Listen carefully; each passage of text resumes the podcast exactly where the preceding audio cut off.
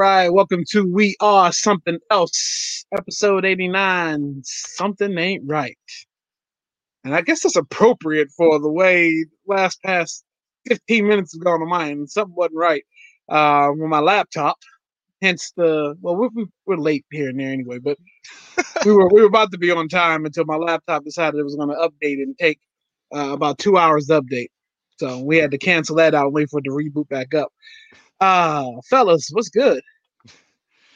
We're here, bro. Hey, what's good, man? Yes, sir. Mars. Brandon was good. He was good. Ain't nothing, man. You know, uh this was a weird week. Um I don't know if it's I don't know, just weird. Uh weird as as in it seems a little normal, like normality as far as like back when we weren't in COVID normal. Okay. Kind of weird because we still in COVID. So it's How about that? a little weird, but you know, uh I did, you know, I hit I went to the store and I saw a super amount of people out and I immediately hit that anxiety and I was like, nope. I I just wanted to like turn around and go back to the crib and be like, I'll wait until it's almost closing time and go. You know what I mean? Like um but What's happening? yeah, I mean, it's it, I I feel like that's the new norm. Like people like I'm not gonna rush to any place, um, you know, big name or stuff like that. Um, other than that, man, just you know, um, excited about the show. Uh, we just we was chopping it up about you know March Madness and um, you know just some NFL trades and you know all in all, man, it's just uh it's good to be on here just to chop it up and kind of get away for a few. Absolutely, absolutely. Um, yeah. Let, let me share a story with you. I got, I got a lot of stories to share tonight, but I'll start off with this one. Um, you guys ever use Facebook Marketplace for anything?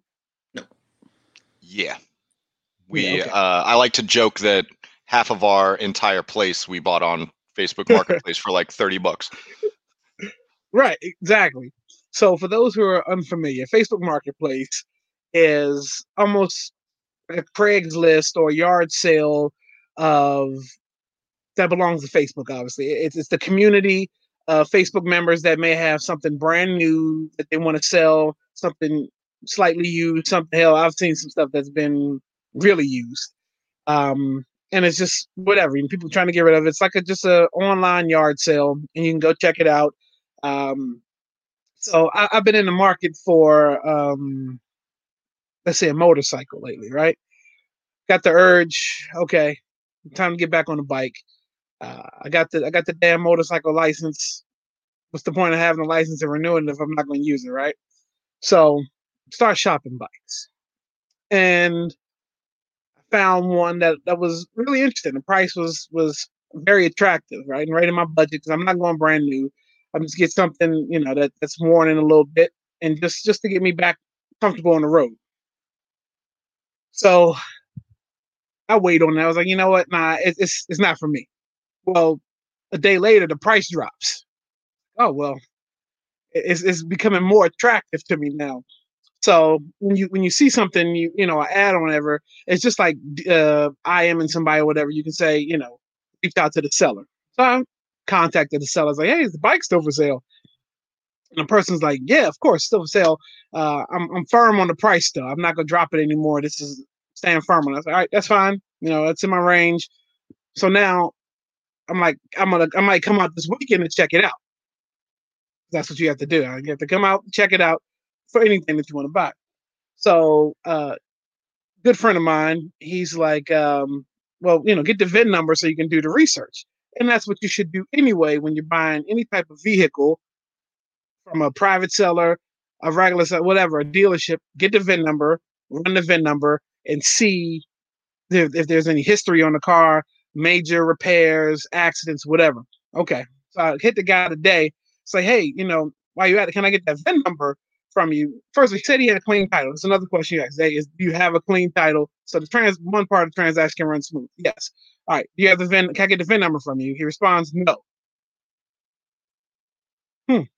So my response is, well, how am I going to see the history of this motorcycle if I don't have the VIN number? I would like to do some research. And then he responds back, he's like, you know, uh, you know, we don't have to something about we don't have to make this a friend thing, you know, or uh, test drives are unnecessary. Just come out if you see the bike you like it, it's here. Well, how about to fuck you? No. How am I going to come out and just look at a bike and decide just because it looks good, I'm going to give you a couple grand and take the bike? So after that, I, I click on the listen again, right? Just to see the listen's gone. And then the guy's Facebook profile gone. So I don't know what the hell I was getting ready to walk in in on over the weekend, but I guess you ask the right questions, you're gonna get the right answers, right? So, but don't let that deter anybody from Facebook Marketplace. I've actually bought a couple cool things off of there, uh, but I always take pops with me because he's strapped. That's what you got to do. I mean, even Chick Fil A used to let you taste the nuggets. You know what I'm saying? Like, what? Who does the guy think he is? Like, you know exactly, exactly. It's just a mess. Um, but you know, John is going off in the comments right now. I'm, I'm, I'm getting to him. You know, I didn't know how to address him. John Aquatop. Okay, Quintuple him. Right, this guy. This guy told me to ask for the VIN also, yeah, it probably was stolen. Who knows? It may not have been a bike at all. It could have just got me out there and beat me over the head. That would have been my next question after all this is how, you know, what's the payment setup like? Could be doing Cash App, which I wouldn't have done. I would have got a, like a cashier's check or something like that. Um, that way, if something go wrong, just cancel it.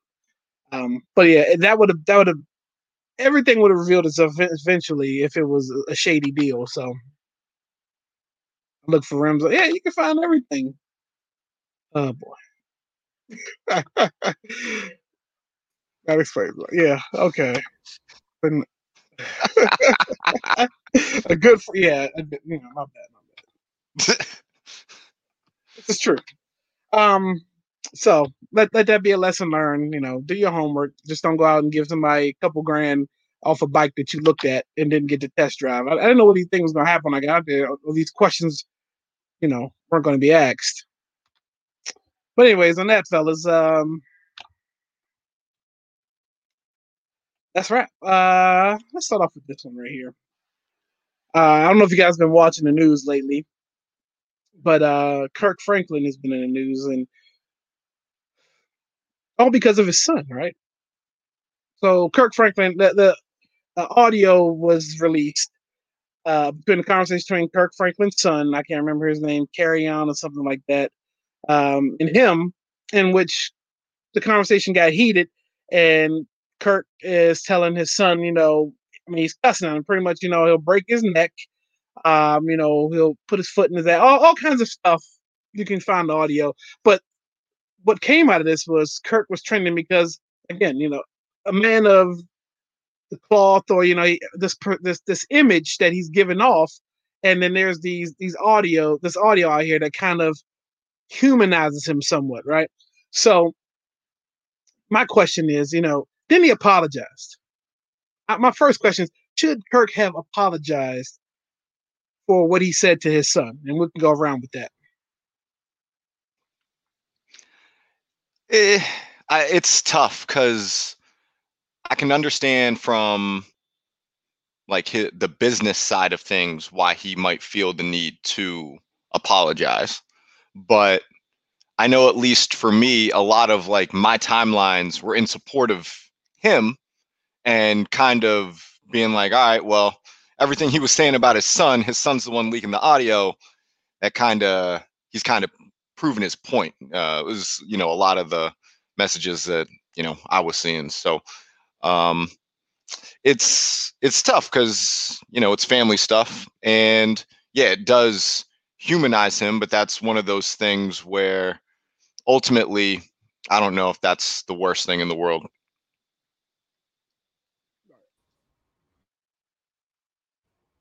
Oh, Superfly, go ahead. No, you go ahead, E, if you want. All right, I'll, I'll go ahead. Uh, well, being the the the, the resident PK, uh, on, on here, which is Preacher's Kid. That that whole, you know, first of all, they they human, right? They didn't come out the womb straight off with the cloth next to them or nothing like that. Like they were human. They make mistakes. Um, I'll just keep it short. First of all, he was talking to his son, who was a grown ass man at 33 years old. Absolutely. That changes the landscape of one, the conversation. Two, uh, you recording your parents has always been not in our generation. So he's just old enough to know that that ain't what we never did. And I feel like the attention that he was seeking still didn't come his way, that he's immature for his age on the reason why let me record him so people can see.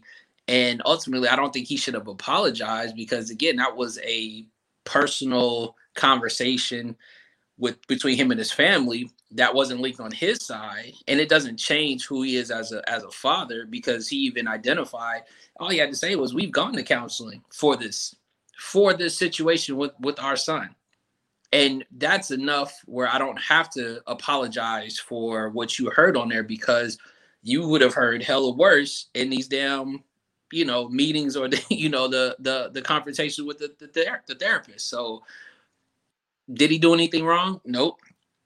Do kids take parents there sometimes? Absolutely.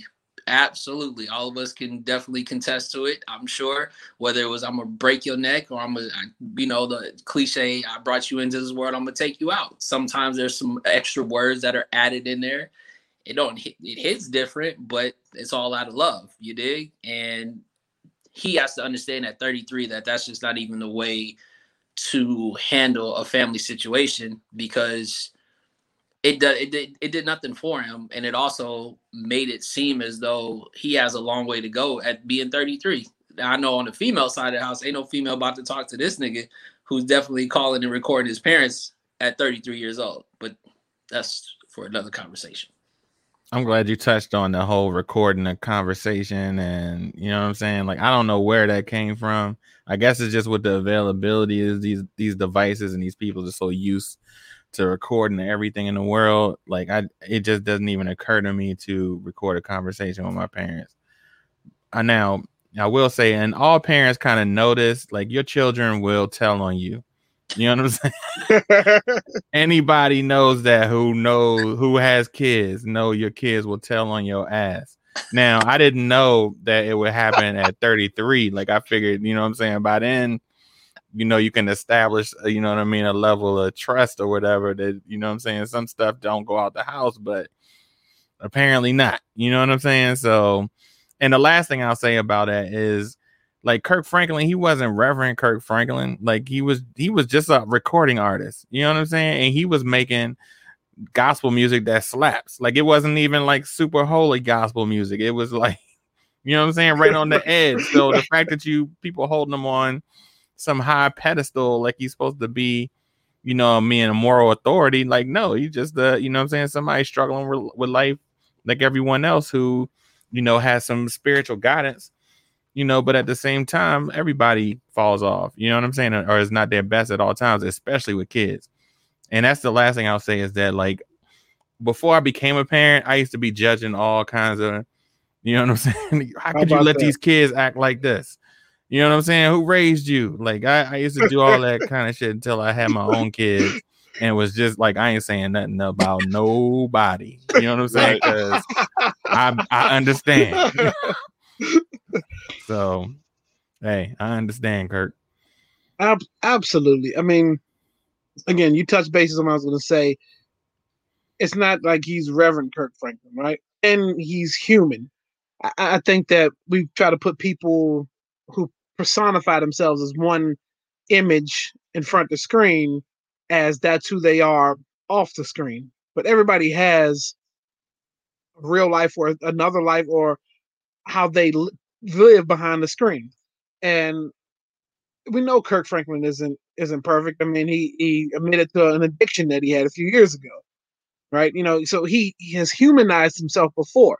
So I wouldn't have apologized for a conversation again like you had with your kid, you know. And I don't I don't get that whole you know you're trying to exploit your your parents, your dad for something, and you're trying to do a smear campaign. It's not going to work. First of all, he just dropped one of the hottest Tiny Desk concerts that has been in in some time. And so right now he's riding high and um And he did that versus. and he did, and he did the verses and like he's got I mean he's got hits. Kirk Franklin has hits. So and we've never heard anything else bad about Kirk Franklin. And so it just makes it makes him human. He's a parent. And again, your kids will take you there. And a 33 year old man who's still seeking attention, you know, or whatever he's at, why now at this point? You know, I, I don't get it. But but we all know, and even if it was Reverend Kirk Franklin, we we can attest that people of the cloth, again, their their language or their their uh, select language that they use in their households isn't necessarily always sermon language or preaching to the you know the masses language. But human. we should never even think that that's the capability. I think that's the, I guess for me, like I said, being a PK, like I've always had to defend like the whole, oh, you guys have Bible study every day of the week. I was like, nah, never had. Don't even know what that is until I go to church because we don't have it up in here. You know what I mean? And then when people interact with my pops, they realize, yes, he's a preacher, but then they realize he's cool. He's just a regular person. He's not preaching to you. And I was like, you had a you listen to his story. He was everything first before that. You know what I mean? He was worked at the the meat factory. You know what I'm saying? He was a te- he worked on telephone poles. Like he was like that guy where you sit there and be like, everybody's daddy sound like that. Where they had either a whole bunch of jobs, whatever, and that's just something that he led into it. Um, I think you look at it and I and I realize that I appreciate it more because I would rather want somebody who didn't have to live by their tag of a of a profession to live the way that they're they, they you know because they're living for everybody else and not for their family that they created off of not that tag but what they do when they're with their family. So you know it is what it is Yeah, and I didn't even watch the video, so like I don't even know what was said. I didn't even I haven't read anything about this. However, does this circum did he like did he raise his son like in his house? Like was this like a this seems a little like there's some there's a lot of anger or something going on like cuz I just don't understand the whole, you know, I want to expose Kirk Franklin for you know what I'm saying, the horrible father. Like I don't even I do not get this at all. Like, what is the what? What's the backstory? Does anybody know? I just think it, I, I think it was he's from the his first initial marriage, so he's that Okay, that's his first son or his first kid. Period. So you already know there's some there's probably some resentment. There's some the growing pains of what he himself, you know, Kirk Franklin was doing while he had his first son. Like you said, he was just in the news, you know, a few years back for stuff he was going through personally. Um, but again, I, I've I I guess really aside from all of that, because everybody's parents go through stuff, and it does not change the the outcome of what you do based upon what your parents go through to change who you are, right? If anything, that should build your character and say, my pops just got through getting smeared in the in the you know in the tabloids for something that other people have the same problem with. So why because he has a problem should be any different than what the regular person does. And I think that's where it comes from. But I think, like you said, it's really he's the firstborn, I believe. Probably got resentment. Clearly, you know, there's probably some issues as far as that first initial marriage. He's not with her no more. Got a new, you know, wife. They got kids, I believe, even through that one. So, and you 33, dog. Like, if you ain't got it on your own by now, Right, right, right, right. Um, I posted about uh this earlier this week about uh the Oscars. Uh, they they um, announced the nominees, and we already know that the Oscars. They, you know, they they're holding on for dear life every year to get people to watch for ratings, whatever, because it's the most long, it's the longest drawn out award show there is. It's, it's super dry.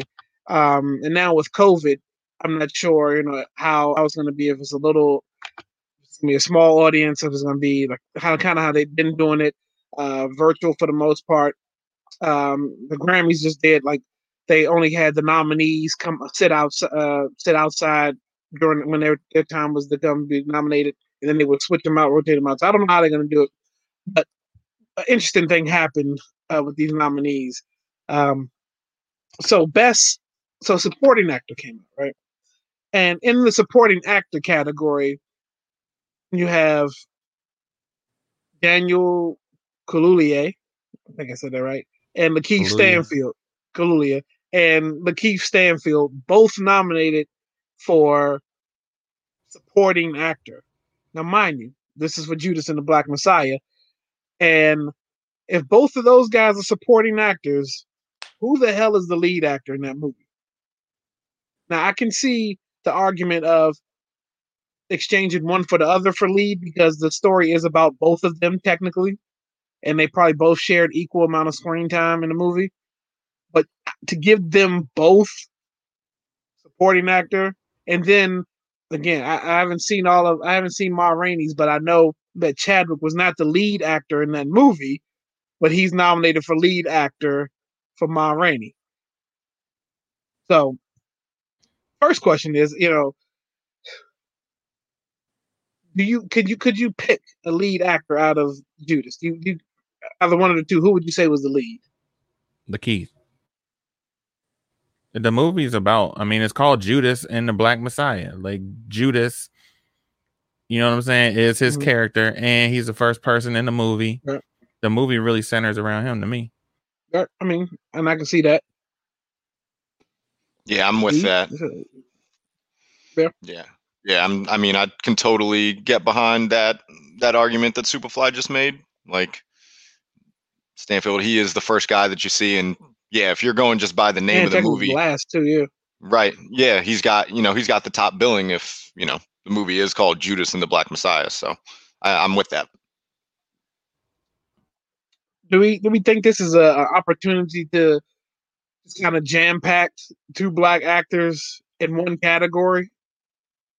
Like, you know, are, are they not worthy enough? You know, to you can have two. If they're, if they're good enough for two black, two supporting, can they be good enough for two leads? Come on, man. You can't have a movie about the Black Panthers win an Oscar B. Like, you already know what this is. I'm just I'm asking. I don't I don't know. I don't This know. America, man. What the fuck is talking? Yeah, I don't know the politics behind how like the categories get figured out and all that kind of stuff. Like I don't I don't know the details of the process, like whether they have to be nominated by like their peers or, you know, if like had I don't know how it works cuz yeah, I'm thinking kind of the same thing. If they're good enough to both be the supporting actors, couldn't you also just make the argument that they were both the lead? I yeah, I mean, I I get the argument, but I think it comes down to what Superfly said. Um, unfortunately, even though we believe that we have dominated the movie screen for some time, that we'll never get. You can't have too many in there. It's like that that teacher or that coach or your boss that says, "I can't give you hundred percent because then everybody else is going to be like, well, you know, I did great on everything, or you know, what can you improve on?" And let's just be honest, that movie was just that, but it was about you know Lakeith's uh, character more so than anything. Um, whether or not they have any, uh, to be honest with you, I would look at what are the other nominees and are they even? Does it even make sense to have them in that? Because again, they got to put somebody against somebody. That's that's just what it is at the end of the day. I know it's more than is it what like four, four or five for each category or something. They? So- also got the guy from um the Regina King movie, the One Night Miami. One night in Miami. He's in there too, in the supporting actor.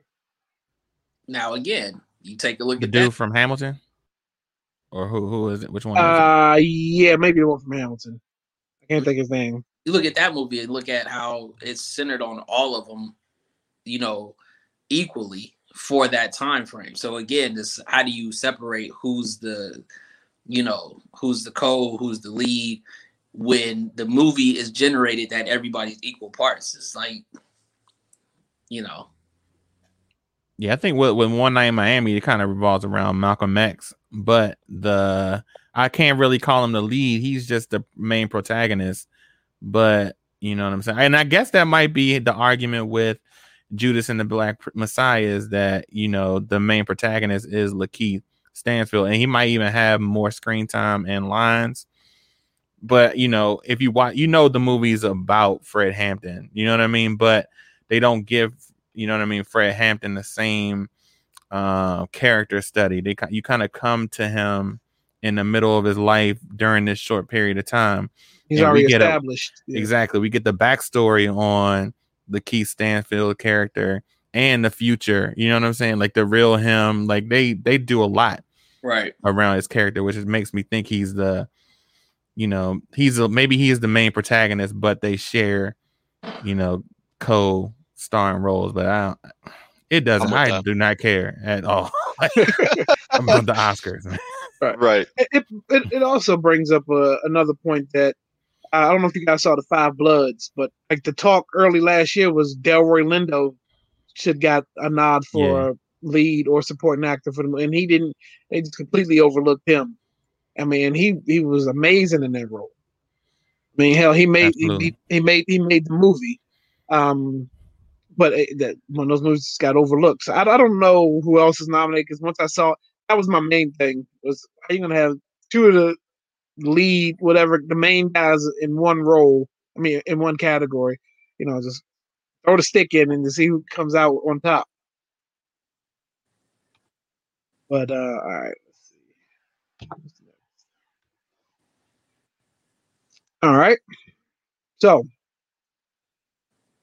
Robert Aaron Long, if you don't know his name, terrorist. Facts. Terrorist. There you go. I don't have a yep. picture of this terrorist because uh, I'm not I'm not going to do anything to uh, give light to that to that person. But um, earlier this week, um, he went on a, a killing spree. Pretty much, he killed uh, in in uh, Georgia. He killed eight people. I think he critically injured one, but uh, mostly targeted Asian women. Uh, and I believe he targeted two spas in the Georgia area. Um, and and he admitted to doing it, right? And his excuse was it wasn't a hate crime. He did it for sexual addiction.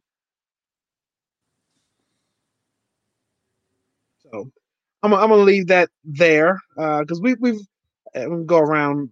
We, we kind of talked on what what's been going on as far as attack on the Asian community because of the hate rhetoric that's been spewed within the last past year been ramped up, you know, with the coronavirus being called China virus. Um, even before that, there was there was some rhetoric that had gone around, but now it's just really amped up. And for some reason, Asians are being attacked. So we'll go around and get, get your feelers on um, what's happening and you know the story. I guess as the as one of the resident Pacific Islanders on the uh, on the show, um, you know, this is hitting really close close to home, and it's something that me and a lot of you know my fellow Asian and Pacific Islander brethren have been talking about recently is how there's for decades just you know it's been the the label of basically being the submissive race um that's you know how Asians were assimilated into the country kind of thing, like just submissive to the whites. And, you know, so there's there's some of this that is just ingrained in some people's uh, view of, you know, uh, people from Asian and Pacific Islander countries and everything. And let's let's be honest, this was a domestic terrorist attack. This isn't the first time this has happened. Um, and you know, Dave Chappelle made a joke about it, but you know, white parents, the chances of these, you know, these terrorists being your kids compared to everybody else, it's really high. Like it's you can't have, you know, if any of the four of us were the were the person to actually be the one committing this crime, we're not getting the police coming out here trying to like spin some sad sob story or whatever. Like that's not how that would work. So the fact that this dude like sexual like bro, if it's sexual addiction, you targeted Asian massage parlors. You could have gone to any of the strip clubs. Atlanta's like the strip club capital of the world, dog. Like what it like, you know, like Thank it, you. it's Like- you can't like you can't that like this shit doesn't add up, dog. It doesn't add up. It's like, oh, it wasn't, you know, race based. The only people that got hit were one specific race, dog. So, you know, uh, it's it's you know uh, it, it's one of those things where you got to stop the asian hate black lives still matter everybody needs to keep doing what they can do like this is not we're you know like we've been saying we're we still got a long ways to go Yeah, this first of all, um fuck the police officer that was up there and I said was getting to that. Go ahead. Go ahead. Cover that part. Go ahead. fuck him and everything he stands for. Um Jay Baker. well, whoever he don't deserve i'm not gonna say his name um because a bad day for a lot of us don't equate to pulling no dumb shit like that and even if we labeled that the day that we decided to pop off we labeled everything else under the sun except for us having a bad day um you know i'm glad they didn't use the mental health aspect but i also feel like they feeding him that bullshit to say that it was a sexual thing um because if it was off the hate they know what it what it is. They know what's gonna happen with it. It's gonna turn into it's gonna it's gonna create that that that pot that's still boiling. You know what I mean? Uh so, you know, kudos to them for making up a bullshit ass story. Uh and hopefully, you know, they know that that people's eyes aren't closed, you know, and know exactly what it is. But yeah, to say he had a bad day was it, it's almost like that confirmation of the period behind the fuck you. We'll still do what we want to do. We still run the shit because we still sit in the places that call the shots. And so at the end of the day, it's sad. Um, but I will say shout out to the uh, Asian grandmother who whooped that white boy's ass up in Oakland, or I think it was either Oakland or San Francisco, because she was ready to tear his ass up some more, even with the cops right there with the wooden stick. So uh, don't play Yep. around. Definitely get busy on these on these stupid white people that feel like they want to test, because it can de- it can definitely go down. Absolutely, man. And continue, like people just continue to speak up and show solidarity, man. Like we're not to defeat white supremacy by allowing some other group to, you know what I mean, now start to catch it and you know what I'm saying, and just sit back because it's not us and not say anything. And I understand that things are happening in Haiti and other places, and it's still racism happening to black people. But look, man, when you see something wrong, you stand up for it, and those people will stand up for you. You know what I'm saying? So it's like this is about unity, and it's about you know ending the the caste system, the the structure that is you know have been put up in this country for you know 400 years. So you know we gotta be we gotta stand up and be strong for the other people too and not let not not that they can't be strong for themselves they you know what i mean they they build whole communities you know what i mean and they're and in a way we can learn a lot from them too so we gotta understand and and you know unify man and that's to me what it's about Absolutely. Um, as as we touch bases on the the police, um, their spokesperson, Captain Jay Baker, in his press his presser, you know, he was very nonchalantly explaining the situation with the kid, with the dude, grown ass terrorist, grown ass man, that you know, oh, he, he chalked it up to having a bad day, right? So that that's again, that's the label you get is so he just had a bad day, you know. But we're not the We're not privilege of being able to have a bad day you know what i mean Exactly. and then kill a bunch of people and then people try to rationalize it like Exactly. We don't get we don't get that. We don't we don't get that rope fed to us. Oh, you know, he was just having a bad day. if you get pulled over by the cops right now and say I'm having a bad day, you might get shot for saying for admitting that. Exactly. Exactly. Because we we've seen recently too, you know, social media is is a good source to show you a lot of things that you probably don't get to see on regular news. I mean, I, can't name how many uh how many how number how many number of people have gotten killed that were going through obviously a mental health crisis. You know, they were they were having a bad day, a bad health mental health day where they obviously seen wrong. I saw, you know, a kid tell the cop when he called the police officers there, "Hey, my dad, you know, he's just having a moment. You know, when you come, don't use your don't use any weapons on him. You know, we just need him, you know, maybe taken to a hospital, looked at, or whatever." So instead of sending a mental resource specialist that the, police station does have, they sent a regular officer, and I guess he deemed the guy too aggressive, and he shot him dead right in front of his, his kid, right there in the in the yard. Right again, we don't get that that rope of having a bad day. Everything's got to be on point point, hundred percent. You've got to have. You can't have any type of aggression. He's a threat. Exactly. You know what I mean? My life is being threatened. Right.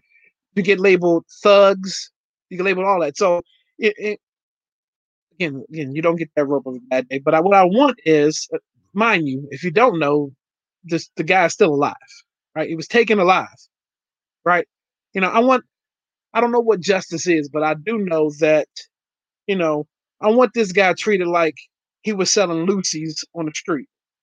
I want I want him treated like he was selling burnt CDs at a gas station. I want him treated like his car broke down in the middle of the street and he was flagging down help. Hell, I want him treated like he's walking through a neighborhood with a bag of Skittles. Right? None of the with mind you, none of these people had weapons. But I know what you're saying, but look, for real, we don't want him treated like we want the people with the Skittles people selling loosies to be treated like him. Right. That's what this is right. about. You know right. what I'm saying? It's not about revenge and seeing people that the police should not be killing anybody. Right. No, I get it, and it, that's that's the that's. But what what you know, I understand Cleo and and respect to that because what it is is it's it's that frustration piece. You know what I'm saying? It's the frust it's it's frustrating even to this day to think that um, you can walk in a church and murders people that was just praying for you, your dumb ass. And then go to Burger King. And then the cops take your ass to Burger King because you haven't had anything to eat. So let, so let me clean that up real quickie. I'm not wishing death upon this person. I'm just I'm giving you outcomes of something that's already happened. Something that, you know, that's that's very publicized of outcomes of situations where people may who may have really been having a bad day, or maybe not having a bad day at all. But this is an outcome of just a chance encounter by law enforcement. I get it, dog. I understand. Yeah. And listen, it's like you get both sides because the frustration comes out and you want bad stuff to happen so they can understand like what y'all going through, we've been going through. But at the same time, like Superfly said, you know, that's also the change that we need within the police force in general is that they have a better understanding of how to deal with situations and not just automatically assume that the lethal force is, is the only way that we're going to get through this situation um you know unfortunately that's just that's the part where it's, is we got a long ways to go before we get to that all right so about the lethal force part right like forget the cops like you know, I know a lot of people, especially, you know what I'm saying, people that look like us have been having conversations about getting CDLs, going to the range. You know what I'm saying? Like, is that a similar posture that is a happening, you know what I mean, amongst our Asian and Pacific Islander folks, you know what I'm saying, around people getting right and arming themselves in order to protect themselves? because that's something we were talking about. Even though it's it's it's underground quite a bit, but people are getting right out there. I think that's been I, for I know well for I say from my side of town, that's always been the case because that's always right. Been, that's, that's number one. We know what it is. Yeah, right. Keep speaking on everybody. They out here too, though. They out here. They out here in PG County heavy. They, at least they was. I don't. I don't even know. I'm not in the streets like that anymore. But right. I know. You listen, they be like, "Damn, I really don't want to go to LA." Right. but that that's that's the way that you. But see that that's and that comes part of that that life cycle of you know um defending your home defending yourself understanding the difference from i'm just walking around as a nobody uh, unnamed person to this person of authority until it gets to that time where I feel threatened.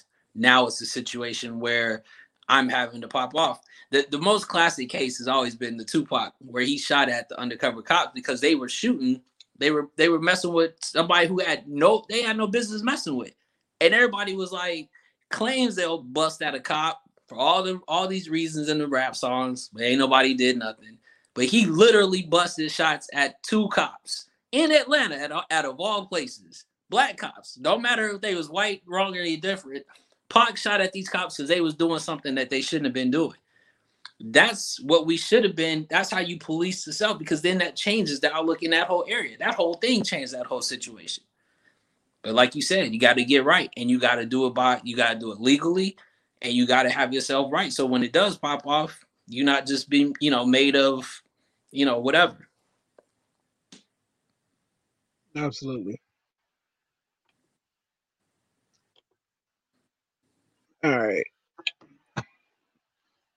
So, he sent something out earlier this week. Um, the Chad Ochocinco, uh, Brandon Marshall, and who was the, I can't think remember the other guy. Um, you sent out the video of the podcast. What was it? The I Am Athlete podcast. Yeah, I Am Athlete podcast. And and on the episode, the the snippet that we saw, it just talked about, you know, just checking in on on each other, seeing how how everyone is doing, right? You know, we we all we're all going through something at some point of our lives, and like the world is constantly moving around us, right? And some sometimes we can get lost in checking on each other or handling stressors, stuff like that. And then with, with this pandemic being still go- currently going on and heavy, you know, although some people don't treat it that way, you know, there are a lot of people who who are dealing with, you know, th- that's that's a big shift in life. You know, we were already on, you know, living through a, a presidency that that was preaching, you know, hate rhetoric, and all of a sudden now, you know, the world comes to a complete stop. Boom, you're in a house, and you know you're you're shut off from resources or outlets or whatever you can do but you may have been doing just to kind of clear your head a little bit. You know, everything's right here now.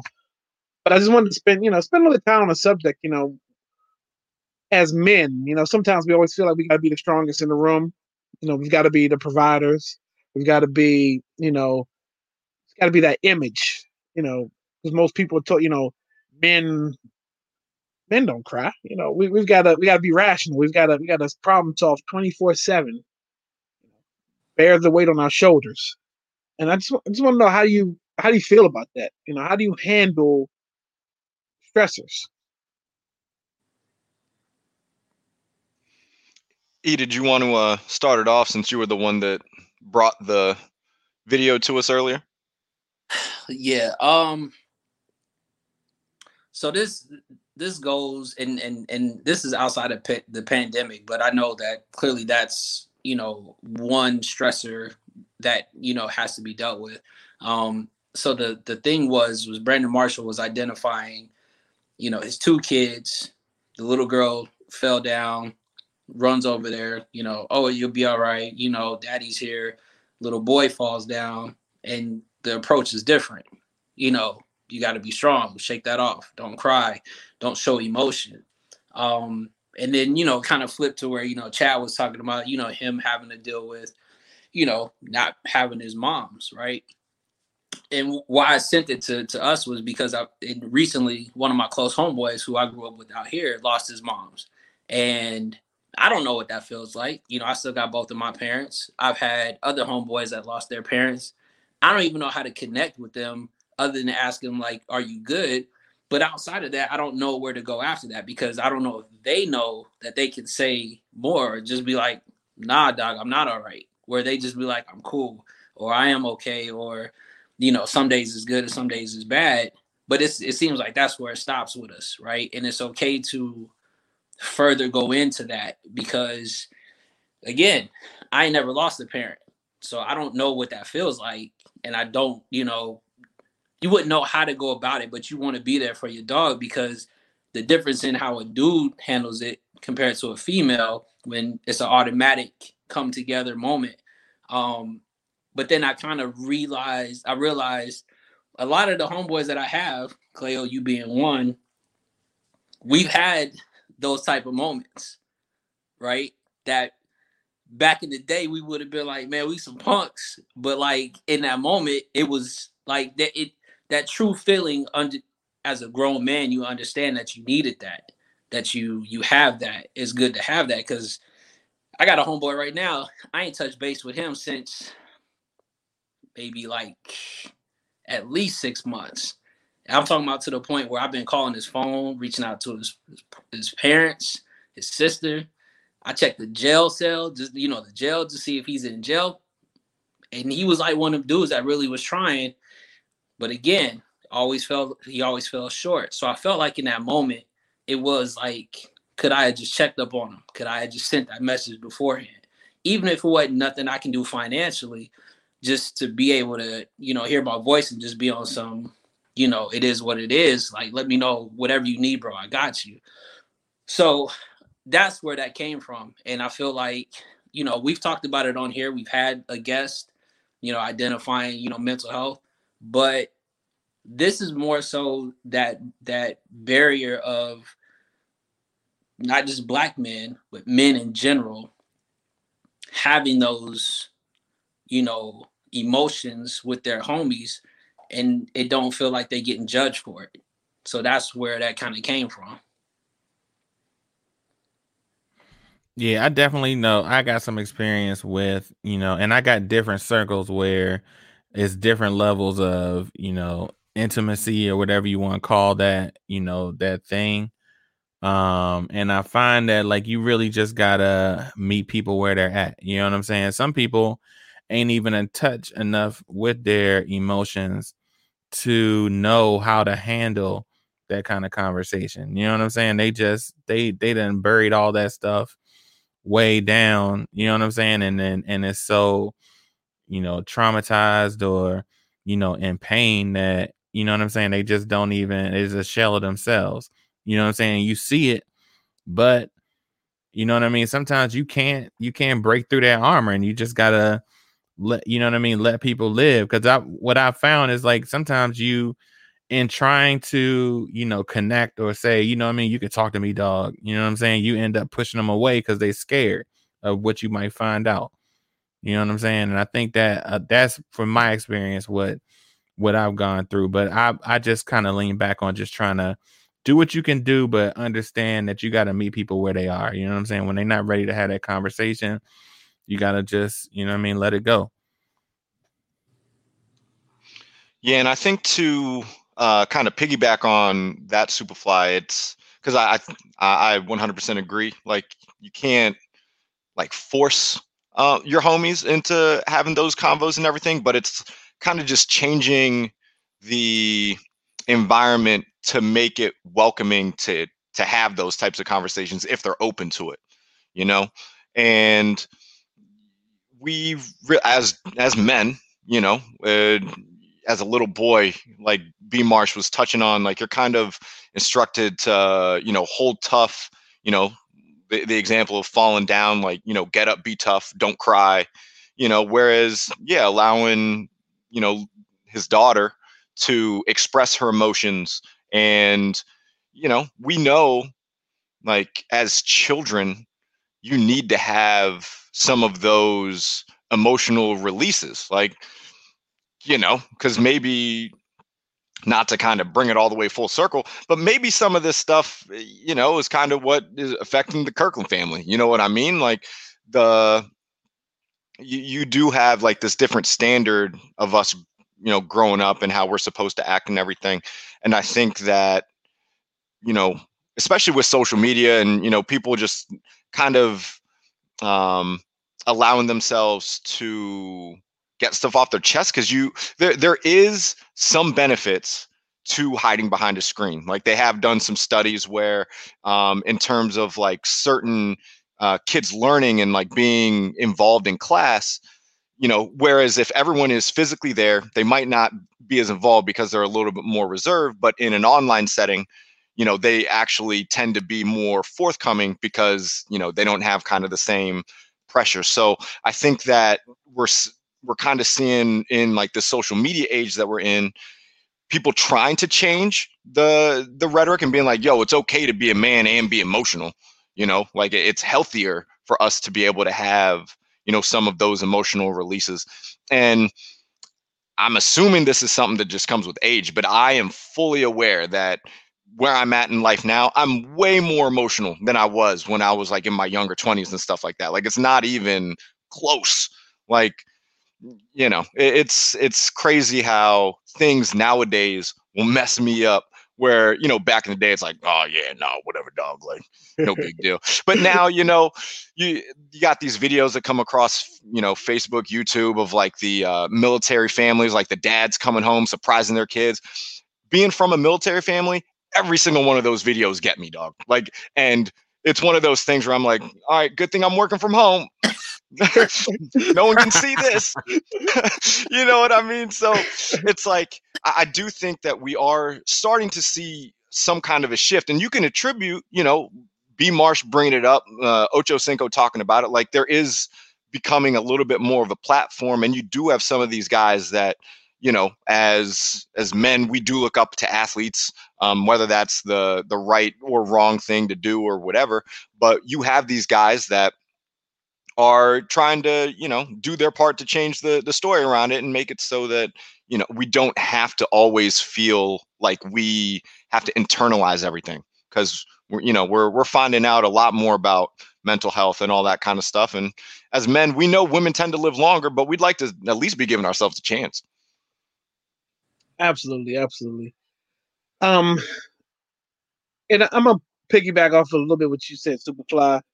I think that sometimes the not knowing what to say sometimes it is is what holds people back from approaching someone you know because again and what you said if, if you never lost a parent or if you've never been through a situation that somebody's going through you know how could you possibly relate like or how to you know to approach that or have the magic words to say you you don't and you have to meet them halfway. Like if somebody wants to talk, they're gonna come to you and talk, regardless. Like no matter if you said the magic words or not, because somebody will be the release. Like you, you whether it be sometimes I, I've I realize it may be somebody that that isn't emotionally connected to you, and somebody you need need to listen that just needs to listen to everything you've got to say.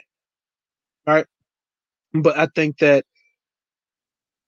as you get older, age comes with being aware, or it should come with being aware of just, you know, checking on your friends or checking on people that you you know at this point you know routines you know you know how the person their mood is all the time and if something is off you should say something. And and i think um cb and i kind of experienced this couple years ago at at work you know there was you know a coworker of ours that that just seemed a little off and and and you have a conversation with this person constantly and you know their moods you know you know just everything of, you know something's just off just by the conversation and you look back and you say you know i should have said something i should have you know the that story didn't end well you know and I, we mentioned it kind of sort of you know on the show a while back but it, the story didn't end well um, with that person. But you know, you look back on the conversation, man, I should have, and, and I don't want ever get to that point again where like you know you see something's off and you just don't ask that question because that could be the question. To just kind of yeah you know what? I'm not right right now you know let's let's talk. Um and i know growing up pops is always you know even still to this day you know he's you know he's he wants he's in touch with making sure you know he always tells his kids that he loves them and check you know checking in just because you got you need that you know. As men like you don't if you know don't if you never received that from a man you don't know how to give it to another man. That's if you have a son or you know a brother or cousin whatever you know you have to you have to have that. Because most of it is learned right? You know, we just we just can't pick that up without you know just like that now most of our habits are learned habits that way you learn what you want to change about yourself, what you don't want to change, you know. So, but yeah, I, I think we have to check in with each other. I mean, and I think you know what we have every Thursday is a form of healing therapy, one way or another. Whether if we if we deal with emotions or not, I mean, we we get off stuff that's on our chest on a regular. Yeah, definitely. I think also like sh- showing up. You know what I'm saying? Not even you don't even have to have a conversation. Sometimes just being in the room with somebody, y'all got you know what I'm saying, some some drinks on the table, and you just sitting there. You know what I mean, watching the game or something, or just sharing space. Sometimes, a that might open up. You know what I'm saying? Somebody might open up a little bit more, but then mm-hmm. also just your presence sometimes people understand what that is. You know what I mean? And and will get value out of that. Yep. And I've done that before too. Like I may not know what to say, but I'll sit with you, and we can, you know, we can talk and not talk. Right. You know. Go ahead. No, we. I was about to say you and I definitely had those moments. Um, but even you know, like once I left there, you know, every time I came back to the East, I like I tried to check in with them, you know, and that was just because that's what I wanted to do. That also made me feel better. You know what I mean? It wasn't even so much. I got fifty five thousand people I could check in with, but this the one I want to tap in with because you know the stuff that you go through with this person. Then it kind of it, it bleeds into that relationship of I don't want to be that person that wasn't there or that changed outside of that. You know, me leaving didn't change my dynamic with you know with Cleo at all. If anything, it had to make it stronger because we went strong. I mean, we was riding together to go into football games, and then to have that completely stop and understand that that wasn't going to be there anymore. In that moment, it was like, yo, I've, I've done this before. Like being in PK, I've I've dipped around different states, and either holding on to a, a friendship that was going to mean something was exactly what it was going to mean. You know what I mean? But it had to deal with, you know, the level of just being straight up with that person. You know what I mean? Because you come around, you come across a lot of people in your lifetime, a lot of people, but ain't too many that stay around during that whole lifetime. And I feel like you gotta, you gotta kind of, you gotta be honest with yourself about that, because a lot of people take it for it's the amount of people that come around, and not so much the amount of people that are still around when it's all said and done. Absolutely, so. absolutely. And at this point in your life, you know, you know, in, in our age range, you know, we, we probably lost a lot of friends. Maybe not, you know, physically, but just it within the circle because, you know, as, as, you grow, what that person was about, or it's not necessarily what you're about. I mean, you, it's it's an evolution. It's evolution. You know, I, I used to have a, plenty of friends, a lot of friends, and now like you know, sitting here with you guys, like I, I would consider you guys like right here connected in the circle because I mean we we've shared a lot. You know, we've had real conversations. We had fun conversations. You know, Superfly's DJ plenty of events for me. You know, he was he's he's been there. I mean, we've taken midnight rides to a football indoor football field in Rockville to play football. I mean, you know, it, the, the experience is there. I mean, me and CB went to Aspen together. I don't shameless plug, but I'm just saying it's there. Thanks. But uh, I think we just have to check in. I mean, and that's and I know I think next week we're gonna have a guest on where we're probably gonna retouch this again. But just you know, as brothers, you gotta just stay ment you know, it's mentally connected with someone just to make sure that they're okay. And kind of like how we've touched on, like the the pandemic, the quarantine, it's it's kind of at this point in it, like it's really hitting me like certain groups of friends that I legitimately just haven't seen in almost, you know, like however long, like well over a year at this point. Mm-hmm. And you know, it it's it sucks cuz you know, these are these are the homies and we could, you know, in years past at least count on like, oh yeah, well we always did this trip, you know, every January or something. Or, you know, we always hit up like these beer festivals and all that kind of stuff hasn't been there. You know what I mean? So some of the you know the homies where the and Kaleo, as you were talking about, we get older, you know, people get married, people start having kids, like people are in different stages of their lives as you know as we as we start to grow and it makes you know seeing everybody even more difficult anyways. So it, it's one of those things where it's really become more obvious like who i haven't seen.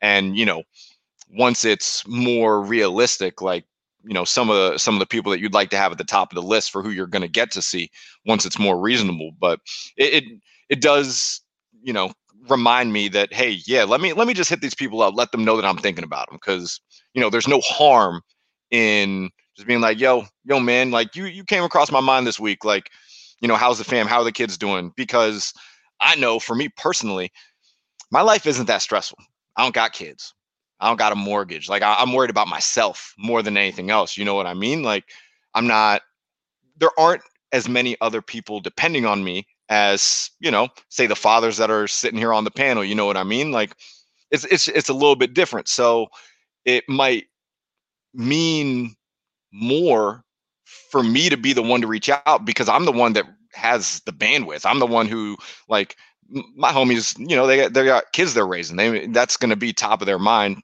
you know i can be the one to reach out like why not top wants me to tell a vegas story so real quick so John. You don't never tell a Vegas story. Come on, man. Well, I'm gonna, I'm gonna, I'm gonna tell what happens the, in Vegas stays in Vegas. crust. This is the crust of the story. This ain't the filling. Um, so for his birthday, his wife sent him out. Um, since he had never been, and she hit me up, got me a plane ticket, and sent me out there to surprise him. So we were out. We were on two separate flights. Uh, he didn't know anything. Um, I got put on Spirit, which I thought we were gonna ride together. I was like almost four hours when we got there. But uh, she sent me out there to surprise him. Uh, we had a good time. It was just, you know, that was just he had never been. She knew that, you know, we are best friends. She wanted me out there with him. We went. So that's the crust of the story. Um so let's see, getting getting to this right here. I, I think I think the brotherhood is, is going to fade just a little bit because I'm, you know, I'm privy to everything what's getting ready to happen, and and, uh, and, he, and, right now I think you know we'll, we'll, agree to disagree, definitely because that's exactly that's exactly what he's about to do. He's trying to break up the family. The setup. Um, so let's go. So real, uh, real quick, hold on before you put it up. So one, I'd like to apologize uh, to all of y'all because I have not posted my segments in the last like two or three weeks. So I, am definitely gonna get back on that. But uh Superfly, this one is for you. Um I was I was watching Netflix, you know, they had the little hip hop, you know, kind of um, the different eras of music locations, and it got me thinking. And then I said, oh, March Madness is happening as well. So, what better way to piss everybody else off is to have a March Madness of producers? Hmm. Okay. So, as you can see here, we have a bunch of producers and they are against each other. PB, you're kind of lost in it real quick. I'm gonna change it up, but I'm, I'm glad you still kept me in here among the greats. You know what I'm saying? facts, facts on facts on facts right now. That's amazing how that worked out, yo. yo, for the people that only get the audio, they're gonna miss out on this. But right. for everyone that is watching the replay, you know, that's watching on YouTube, y'all see like, it, y'all see it, y'all see who above me. Goat status. Who, you know what I'm saying? Right. You know what it is. Hold on. Yo, yo, Superfly straight up hit a pose and didn't say shit for like two minutes when he saw the way it lined up. He was like, "Yeah, right. I like that. Right. this looks about. This right. where I belong. You know what I'm saying? Anyways, so fellas, this is the game of March Madness. This is the verses. That's not really a verses, right? But this is how we're gonna break this down. Is a bracket style. You have Tim versus the Neptunes, which is uh, hometown versus hometown. You got J Dilla versus Kanye. Ninth wonder. Yeah, that's ninth. My nice. bad. My bad. See, that's that. If you look at them from a distance, they almost look the same. But I go. really wanted Jay Dilla on that because there's a reason why I wanted Jay Dilla versus Kanye. Which, if you know your history, you know. Yeah. Yeah. Let's pretend it's Jay Dilla. Okay, thank you. no shots on ninth. Ninth is the man, but yeah, let's Facts. pretend that's JD. You got the Heat Makers versus Cool and Dre, and then you got Dre versus Swizz. So we'll go with round one. And the round one is Tim versus the Neptunes. And we got dog. it's it's four of us, so we gotta we gotta come to a we gotta come to uh, a consensus. to Oh, keep we all gotta agree. Is this music or is this hip hop? What are we what are we talking? strictly production. Everything that they have on their menu. No matter what the genre, right? Nope. Okay. Not, we're not talking about them. Any one of them getting on the on the mic. Not not not rapping. Strictly production. I'm going It's- Neptunes. Yeah, I think it's hard to not go Yeah, Neptune. with the Neptunes. I think that they would obviously speak incredibly highly of of Tim and everything, but well, well, well, like you know, they they dominated all different genres of music. Like they've had well, what year was that Kaleo where they had like 43 or something percent of like the top Yep. 100 songs or whatever? Like that's that's ridiculous. a lot of people don't even realize they produced uh Use Your Heart um by SWV. WV. A lot of people didn't realize that's them. Well, Early fact, Wow. early sound of Neptunes. well, the fact that Pharrell wrote Teddy Riley's verse Yeah. on Rump Shaker was just enough for me. Where I was, they so were all right, it's kind of a disadvantage with Timbaland because he's he's going against two people. You Well, know no. what I'm saying? So the volume of production is able to be the, the, reason, output is more. right. The reason why I did I pinned them against each other was because of the sound of Virginia, though. Right. Okay. For The real. reason I say that is if you look at it, and I feel like we're all historians of this music game, right? Yes, you can look at the Neptunes for what they did and how they they created their own sound, how and in the different genres that they were in. Tim also has a lot in different genres, but Yep. you look at the same amount of two producers. Tim killed with Missy, Ginuwine, Magoo, Aaliyah. You like his Tim might have bigger songs or better songs. I'm not gonna lie. Like there's a, might be a couple, but I like the the breadth of what the Neptunes done- did. You know what I'm saying? That's But- me. saying if you look at it, it's it's close to me, but I will give it to the reason why I give it to the Neptunes is because of the far out that they they had people change to them and not them to the artist. The artist was like, I want whatever it is that you're doing compared to Oh. this is my sound. Give me something that works with it. They were like, you getting this Neptune sound, and either you're gonna rock with it or you're not. And I that's the reason why. Not saying that Timbaland didn't do that, but I feel like Timbaland stayed true to his sound. People then kind of created themselves off of that, and that was it. I mean, he just gave you the whole Daniel Kaluuya and uh Lakeith Stanfield again. The other thing we don't talk about much though is, is that the longevity, like like Pharrell still be out here. You know what I'm saying? Still and doing and it. I haven't seen I have like like Tim hasn't really he's been selective. He, he's doing the verses, you know what I'm saying? So he's touching culture in a different way. But as far as production goes, I don't remember the last big thing he did. Maybe Justin Timberlake, the 2020 joint. That's the only thing I can think Yeah, of. But yeah.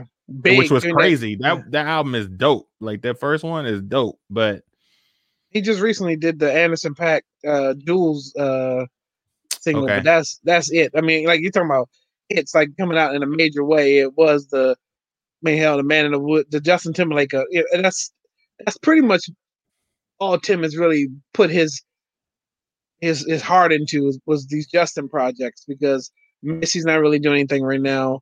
Um so he, he has time to experiment. He's experimenting with a lot of different things. Like he even put down the keyboards. Like he's kind of straight, like um beat machine kind of yeah, like a lot tutoring track. now. Yeah, on on Twitter, on Twitch now too. So, all right, so that's uh, we all agree. So, uh, CB, did you you already Yeah. gave yours?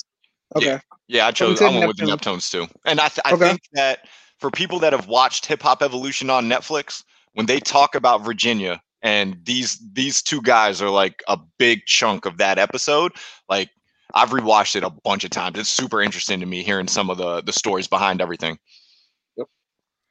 All right, so the uh, the next one we'll go with is supposed to be Jay Dilla. and okay, Con- we'll go with Della. Dilla and Ye. Okay. Yeah. Kanye fucked up, man. I'm going to JD.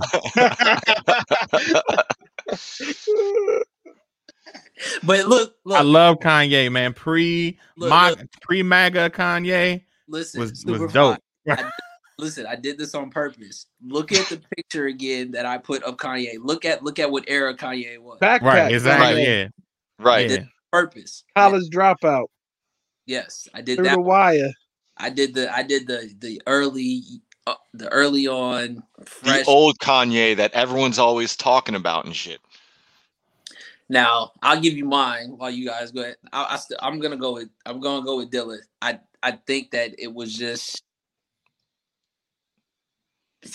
I feel like he had the short amount of time that he was here. He did so much, and he created a sound that, again, nobody else A couple times. Right. He created a sound that even to the point where there's certain there's only certain people that will make a certain gesture of when they hear their music. And I feel like he was one of them people that was just like it it blew your mind. How, why, where, where'd you get this from? And it it created the person, the artist, to give him that much on that type of on that production. Yeah, I agree, man. He's like the Stevie Wonder or the Prince. You know what I'm saying? Of producers to me. Just like they're on a he's on a different planet with his stuff. All right, that's two. I feel like since there's already two people on the the Dilla side, it's mostly just convincing myself that I got to be over there too. Um, We're if judging we- you, CB. you know, um, like if- to me, like Dilla has, like we when we think about what he did and his impact, Absolutely. you know, it's it's a little bit different because when I think of Kanye, obviously he was a producer first, but what he's become is a lot bigger than and the way I think about him is not in the production like I don't think of him as the producer the same way now um just because he touches on so many other things you know being involved with shoes and fashion and you know getting into politics and you know talking out of the side of his head. But he like I, I can I can totally get behind Jay Dilla here um especially like the it is it's a little bit different when you're comparing you know someone who's not around um but it like I, I can totally get behind picking Jay Dillon in uh in this particular matchup if you know it- just because I'm I'm not thinking it like I love Kanye as a producer early but you know he- it's his kind of just you just think about him for all of the uh eccentric stuff that he does nowadays Man, if it was 2010, I would be right on the e- on the ledge, on the ledge of going, yes, Kanye. But right I mean, I'm one of those people. I mean, I see. Look, no, look. I get the two. I, it's a tough. It's it's it's it's tough for some people. Um, but my thing is, I don't have to know you personally. I know what I'm connected with, and so, to me, Kanye made rap with his his mouth shut, wired shut, and made a hit. Made a whole uh, a record about through the like. Look, Jay Dilla is hip hop. There, there's a lot of classic Jay Dillas, but we know where I'm going with this. I don't have to like your, your political preferences, who you married to, any out crazy outlandish things you may do. But I know when I put on the track and how that track makes me feel, and other tracks that you've done for people. I mean, come on, the, the whole the the split between him and Just Blaze on Blueprint, ridiculous. All right, I one rebuttal to your uh the the through the wire argument Mhm. is donuts was made on Jay Dilla. He did it on his I- deathbed. I I, I get that too, and that, that's that's that's that's the tough. That's the tough one, right? so when you go back and listen to those, all the people who aren't music nerds out there, go back and look at those samples. He was talking to you through the samples on the beat. You know what I'm saying? So you Mhm. got to dig a little bit deeper. But he Shit made that on his deathbed. I I get that 100. percent I get it. Um, Why he is not budging. Is but I'm saying, and, and I remember seeing to the, to this day, the Glow in the Dark tour is the greatest concert experience I've ever experienced in my entire life. So out of this, I'm gonna be the I'm gonna be the you know the run of the family. I'm going. I gotta go with Yay on this one. So I don't know how we're gonna pick who splits that. I mean, you guys will win. Dilla's gonna win this category because it's three to one. So we'll move forward. all right. So what we got next? We got uh Swizz versus Dre. Is this really a comp? This is a one versus sixteen. no, I mean, Swizz has more output than Dre, for sure. But Kaleo. um, Right. as, as far as his tracks output, I, I think Swizz is, has way more product. I mean, he has way more songs produced than Dre. But I mean, Are you Dre has- including NWA? I mean, if you think about, so listen, listen. To, I I know that I'm not picking Swizz. I'm, I'm just saying, Dre. I'm picking Dre for sure. But as far as songs, this is a good trivia question. Let's look at who has more songs producers or credits because Swizz is all. Swizz has the whole Ruff Ryder movement. He has the stuff he did for himself, and he has the stuff he did outside of that. I mean, Dre is the Death Row stuff, uh, the, the aftermath. I mean, yeah. I mean, I, I just think Eminem. M. Eminem. yeah. I 50. gotta 50. Yeah, yeah. I mean, I just think Swizz is is more loose of what he does, and he just he just put he has more output. Doesn't necessarily mean it's good, but he, Swizz has way more tracks produced. I'm still picking Dre. I'm not sure if even volume wise, I, I think Dre still got Dre might got Swizz. You know what I'm saying? Just on the from you know what I mean from the early '80s all the way up through. You know, when did uh, what was that Compton? What was the last thing that Dre put out? What album was that? Yeah, that was comp the 2001 or when not No, no, no, no, no. This was like Nah, I'm talking about Kendrick the, was on the the. NWA one. Yeah, the one that came out with the NWA. It's supposed to be the detox, but he called it Compton. Yeah, that Compton is it. Mm-hmm. Yeah, it's Dre for me. It's not not even a question. I- I mean, yeah, I feel like it would be uh, sacrilegious if I. I'm bullying. We bullying CB. no, but no, but, but no. This is one of those. This is one of those where it to like you make the joke about uh it being a one versus sixteen. Like you, you know, I, I totally get that. Like that's kind of hilarious. but uh, yeah, I mean, how do you like? You have to choose Dr. Dre, at least uh, you know from my point of view. Um, and I, Kaleo, I think what you're you're trying to get at with Swizz is Swizz has he had a period of time where he was one of those producers where he was in your face. You know, he was um, you know, when he was doing a track, like he because what what's like Dre's most recent big hit that he's that he's produced like recently. But I know that's but I know that Swizz did, you know, a couple things that Wayne's put out. You know, he had, you know, he had uh, a song that was on like some of the video games and all that kind of stuff. Like, I think from a commercial standpoint, Swizz does a lot more commercial type stuff than I would say Dre would. But I think that, you know, that doesn't necessarily mean that his catalog ends up being bigger. That would be something I would like to look up. We can do that. Uh, that's that's what Cleo's looking up now with the, and where it's at. But uh, again, I thought it was it's interesting because again, I tried to do the homework to where I'm giving you somebody who's still relevant, but also somebody who put in enough work in this time that they were around that they don't have to be relevant at this moment, and you can still look at their their their you know their catalog and be like, damn, like you said, people automatically go, uh, you know, Dre had, you know, he had Death Row, you know, NWA. Then you like, damn, he had Eminem. Then he did 50. Then he did, and then you like you keep going and you realize, but all of that that golden time where it just monster hits with quality too. Just like the, the quality of the music Right. to me is what separates it. You know what I'm saying? And that that's what he's that's his gift and curse, right? Right. go ahead, Clay. We we see you go what It's it's a it's, it's a it's a tough Google question. You almost have to get down and study. I mean, it doesn't even tell you.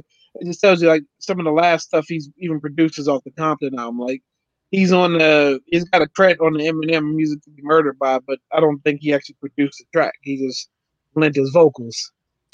So same thing with probably one of the game albums. You know what I'm saying? Like I definitely know he was because I know I I thought that he was on Jesus Piece, but Game said he played it for Dre, and Dre was like, "You got one." And I feel like that's one of Game's hardest albums, which was Jesus Piece. But um maybe Mansa Musa on uh Anderson Anderson. Paak. yeah.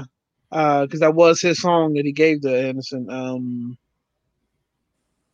but who knows? I mean, hell, he could have some ghost production out there too, yeah.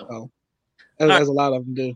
All right, last but not least, I, I tried to get a again, I know having the the duo, the dynamic duo, if you will, but a cool and Dre versus the Heat Makers. This I was a little biased on, so I may just I, I'm not gonna say my pick. I feel like it's still a good a good battle, if you will. This is the play-in game, right? It is right. Right. because they're, Uh, they're definitely not they're not making it over Dre. So either one of them. So Cool and Dre had a lot of hits. Um, Heat Makers did what? They did a lot of the Dipset stuff, right? Yeah. and I always love the Dipset production more than I know they got they got a few bangers. Cool and Dre got that, that some- Cool and Dre don't. I don't. I don't know if Cool and Dre got banged. Like when They you hear "I'm Ready," Oh my god, yeah, that's I, I get it. Yeah, that's what I because I, knew that. See, this is where I'm coming with. hmm The fact of the matter is, Cool and Dre though, their bangers are sometimes, or matter of fact, I think two or three of them are Fat Joe's anthems though. yeah, Yeah. Lean back, yeah. You got right? Well, that's Scott Yeah. Storch. My bad. well, yeah, but you got you got so you got some of Fat Joe anthems, or even some of the hardest. Like again, they kind of have that Miami thing on lock. Rick Ross stuff. Right. yeah. the uh but and trust me i wanted to initially do the runners but don't I, I it was way too much i was like you know what this this is a whole show we got Cleo's not about to kick me off for like just taking over the show so again this is the this is the playing game but i again for me it's a personal heat makers because as soon as i hear anything dip dipset i'm wanting to stand on the couch with a bottle or something so Right, right. Uh, mm. Should put Justice League in there. Listen, I didn't want to make it a whole. No, I got you, got you, I got you. CB, you already you already give your pick. I mean, I'm gonna go with the with the Heat Makers mostly because for their joints, like I think about the production of those songs, like eh, you know, because I wasn't I wasn't the biggest fan of the actual artists personally, so it was the production that actually had me listening to the songs on repeat. You know what I mean? All right, so real quick, just Cool and Dre, we just to throw their big their big records out there, right? All the way up. That's what Right. it was. All of, yep. Um, the game, hate it or love it. Oh, that was them. Um, There was I a period wanna- of time where all that short- Florida music, it felt like they were on, they were doing everything. Yeah, I'm just trying to get the big hits. You know what I'm saying? That that just New York, I guess. You know what I'm saying? Like being Mhm. from DC, it's hard to be like, yeah, that's the that's the jam. Like we, ain't really, we weren't really rocking with that joint, but I can get why somebody might be like, that's a big record. Holla at me was dope. I, I really love that record. Which It's one? fun to play. Holla at me, the joint um with the uh um with the sample from uh what's his name? Uh African Bambaataa, Bambaataa Yeah, yeah, yeah. Oh yeah, yeah, yeah, yeah, yeah, yeah. That's right. and Lil Wayne in the beginning. Yep. Yep. Yeah, uh, heat. I'm gonna, I'm gonna go. I'm gonna stick with Heat Makers on this one because I'm ready. Yeah, that the diplet, the dipset thing they did was was crazy. For all for the cam and then the diplomat records, like I gotta go Yeah. with it. They're just bigger. I, I love Yeah. Dipset, so I gotta go. Okay. With them. I think in the interest of time, we might have to move this. Pick it up. Okay, we can we can we can we can do we continue it because uh We'll have to. because you still got to break down the next matchup of Exactly. Dilla versus the Neptunes and Dre versus Heatmakers. Well, you don't have to break that down. We, I, I mean, so you got to figure. Right. We're gonna be. We're gonna find out who's going against Dre. That's what this is about, right? exactly. Exactly.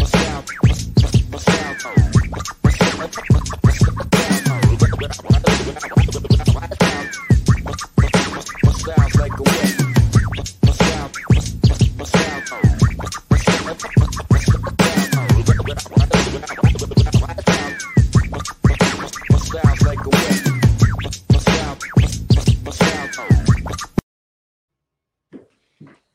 right, CB, hit us up. Mm. Yeah, so um we did some Air Max Day stuff recently.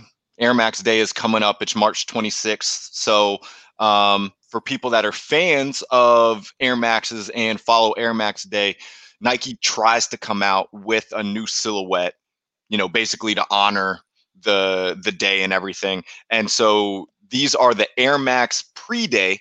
Um, this is the shoe that Nike's dropping for um, Air Max Day this year. The color that I've seen these be called is liquid lime. Um, I it, I think that it, it's cool because it has a uh, like a really retro aesthetic to it, while also looking kind of modern at the same time with how they do the air bubble um, and all of that. So um, they're not a must cop for me. Uh, there are there's always you know some dope stuff dropping on Air Max a day, um, which for me would take priority over these. But this is the first silhouette in a few years that they've dropped on uh, Air Max Day that I've actually been like, oh yeah, I really I really like these because um, the original Vapor Maxes when they because I believe those were something that were were an Air Max Day drop. Um, I wasn't as much of a fan of the original iteration of them as I am of the newer versions that they've done. Uh, but this is something that I'm at least interested in and would be more interested in if I can get it for below retail. All right. What's the price on these? Uh, 130. So not, you know, it's it, you know, it's not quite as are dope. affordable as like dunks or anything, but it's not like we're paying for a pair of J's or something like that. I'll cop. I like those. It's we also know you I like the colors. colors. I like the colors too, actually. Kind of a summer spring Yep. Yeah. kind of kind of vibe. The only thing that's like, I'm like, why they keep Swagger Jack and Sacai, man? Like some of the profile yeah. for real, they tr- they trying to get some of that. We we see what y'all doing. Uh, they're a cop for me, but in a different colorway. I'm not feeling this colorway. Yeah, I, I like that. I mean, it, it gives it, like I said, a Easter minty kind of vibe. Um, uh, when is uh, Air Max Day?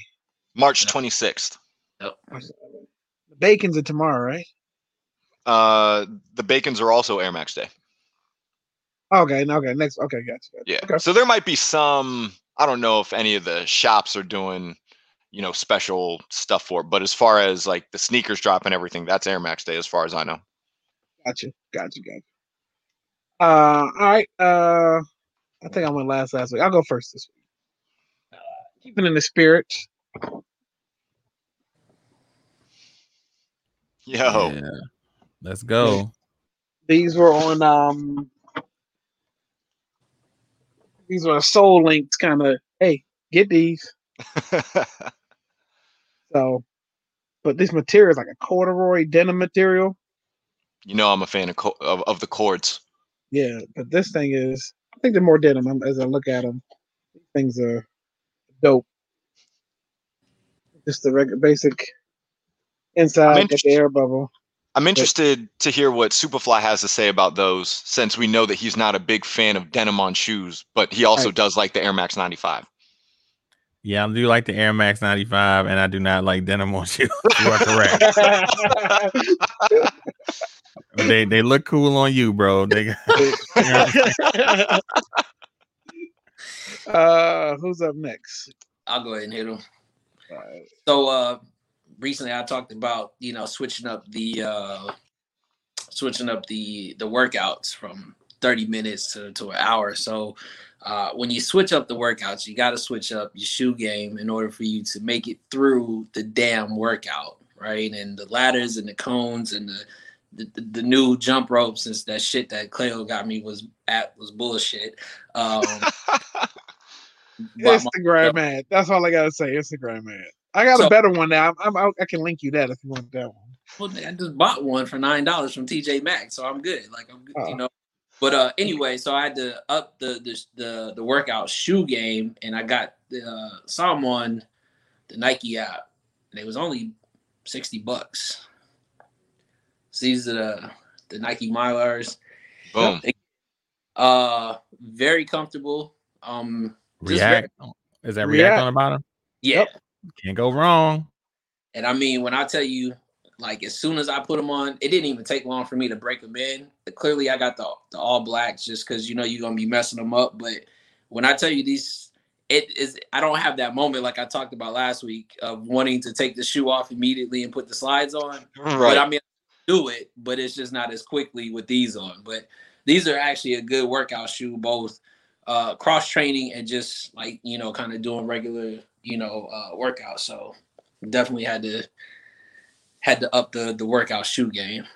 Uh, I'm not, you know, outside with like CB with the with the fresh kicks that everybody needs to check out. that's not only, that's only when it's not leg day.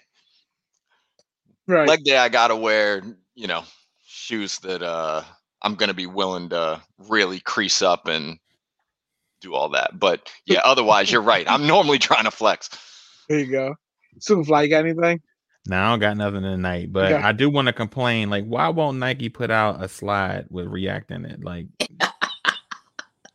yo, I but would they buy have like been putting out like air slides. You know, I know mean? it is like it started like React more comfortable than air. Like, right? Like, yes, I agree. Fully. You know, um, so I'm gonna allude to what I'm showing off